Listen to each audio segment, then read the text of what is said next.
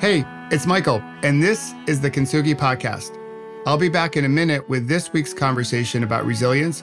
But first, if you wish to create a better life and have a better career, then please visit michaelobrienshift.com and download your free workbook on how to create a better life. In it, you'll discover ways to find more energy for the things and the people who matter most to you so you can create a better tomorrow.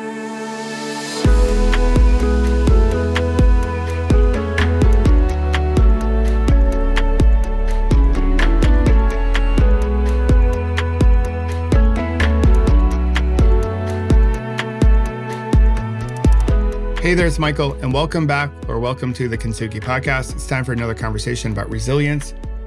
And as I do every day, I like to say today's a great day to have a great day.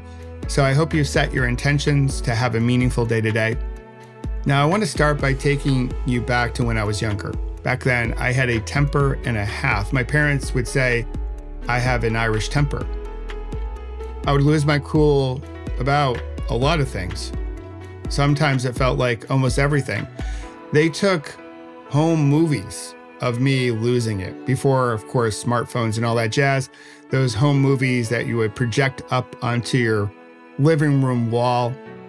And I love my parents deeply, but they were trying to use shame and embarrassment to help me change my relationship with my emotions and my temper and my anger. And it worked. What happened is I just repressed all that stuff until I had my near death cycling accident, which I call my last bad day. More on that in a moment.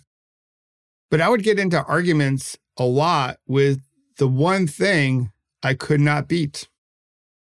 And through my accident, my last bad day, my near death cycling accident, when that SUV hit me, for those who have listened into the Kintsugi podcast since the beginning, you know my story. If you don't, you can check it out on our website.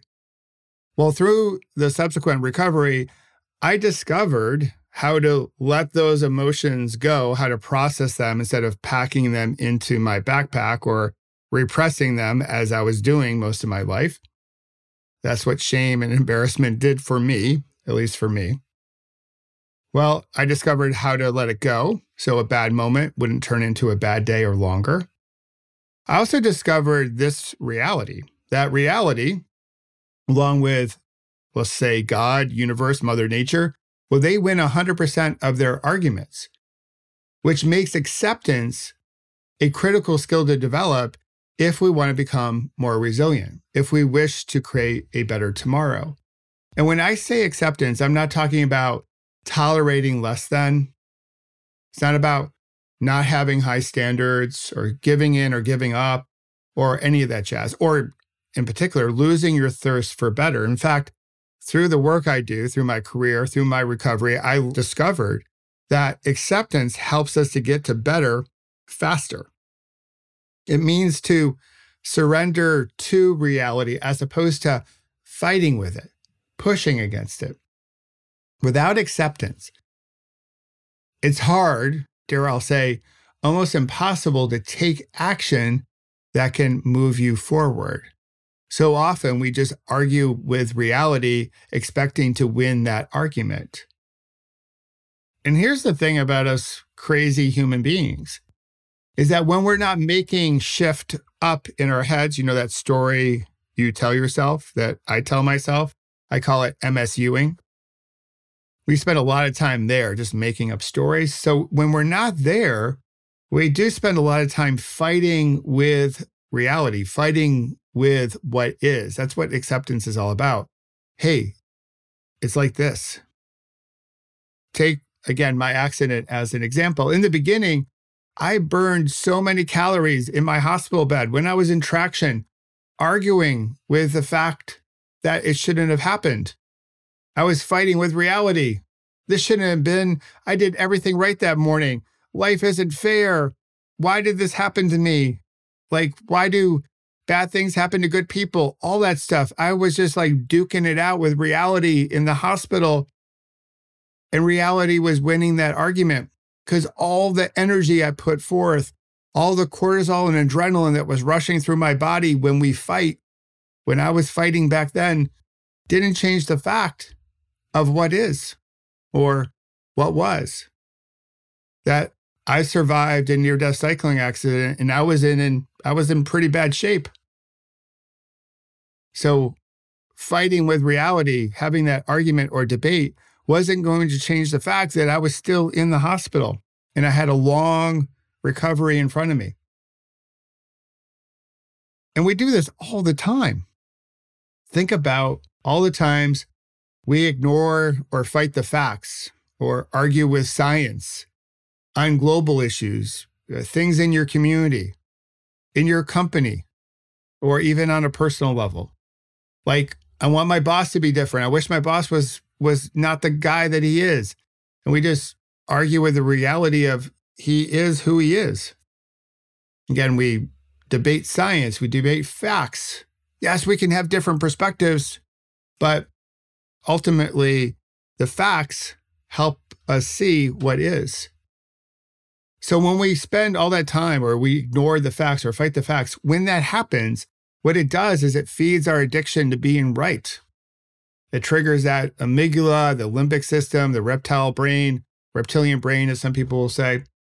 That addiction to being right, whew, that leads us down a path to nowhere.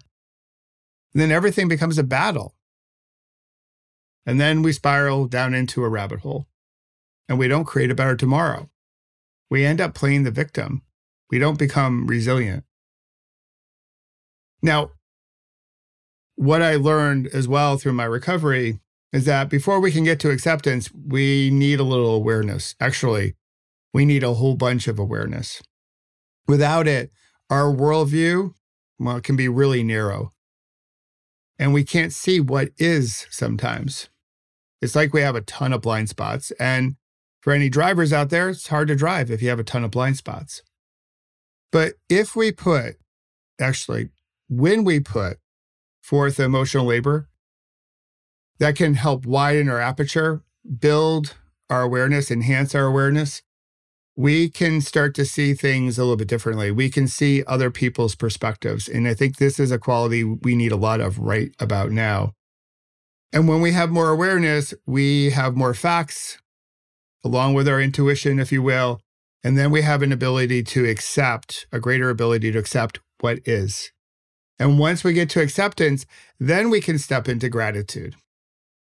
But gratitude on a deeper emotional level versus just some transactional list, which happens to be the gratitude practice of many. And I'm not judging it, but it's more about just listing out all the things I'm grateful for, like my family, this meal, hot water, heat, especially as I'm recording this because it's really cool today as opposed to feeling it, because ultimately emotions drive our behavior.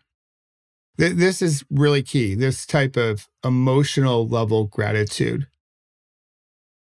Because transactions rarely change anything, but emotions certainly do.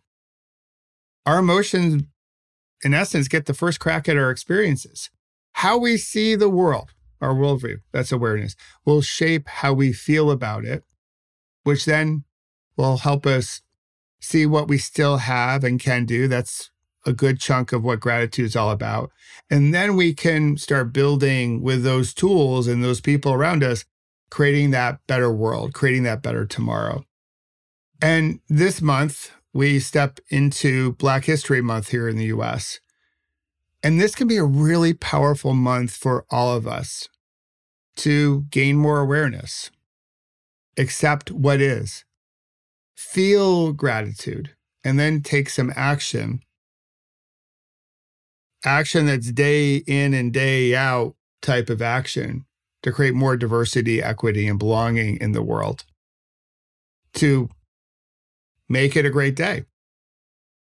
We need all that. And this month, the month of February, I think is an excellent month to do it. So, my invitation to you this month is to work on enhancing your awareness on diversity, equity, and belonging issues. I know I will be, and I'll be sharing some things on my blog. So if you don't subscribe to the blog, please do. I'll be able to provide some different resources to help enhance your awareness.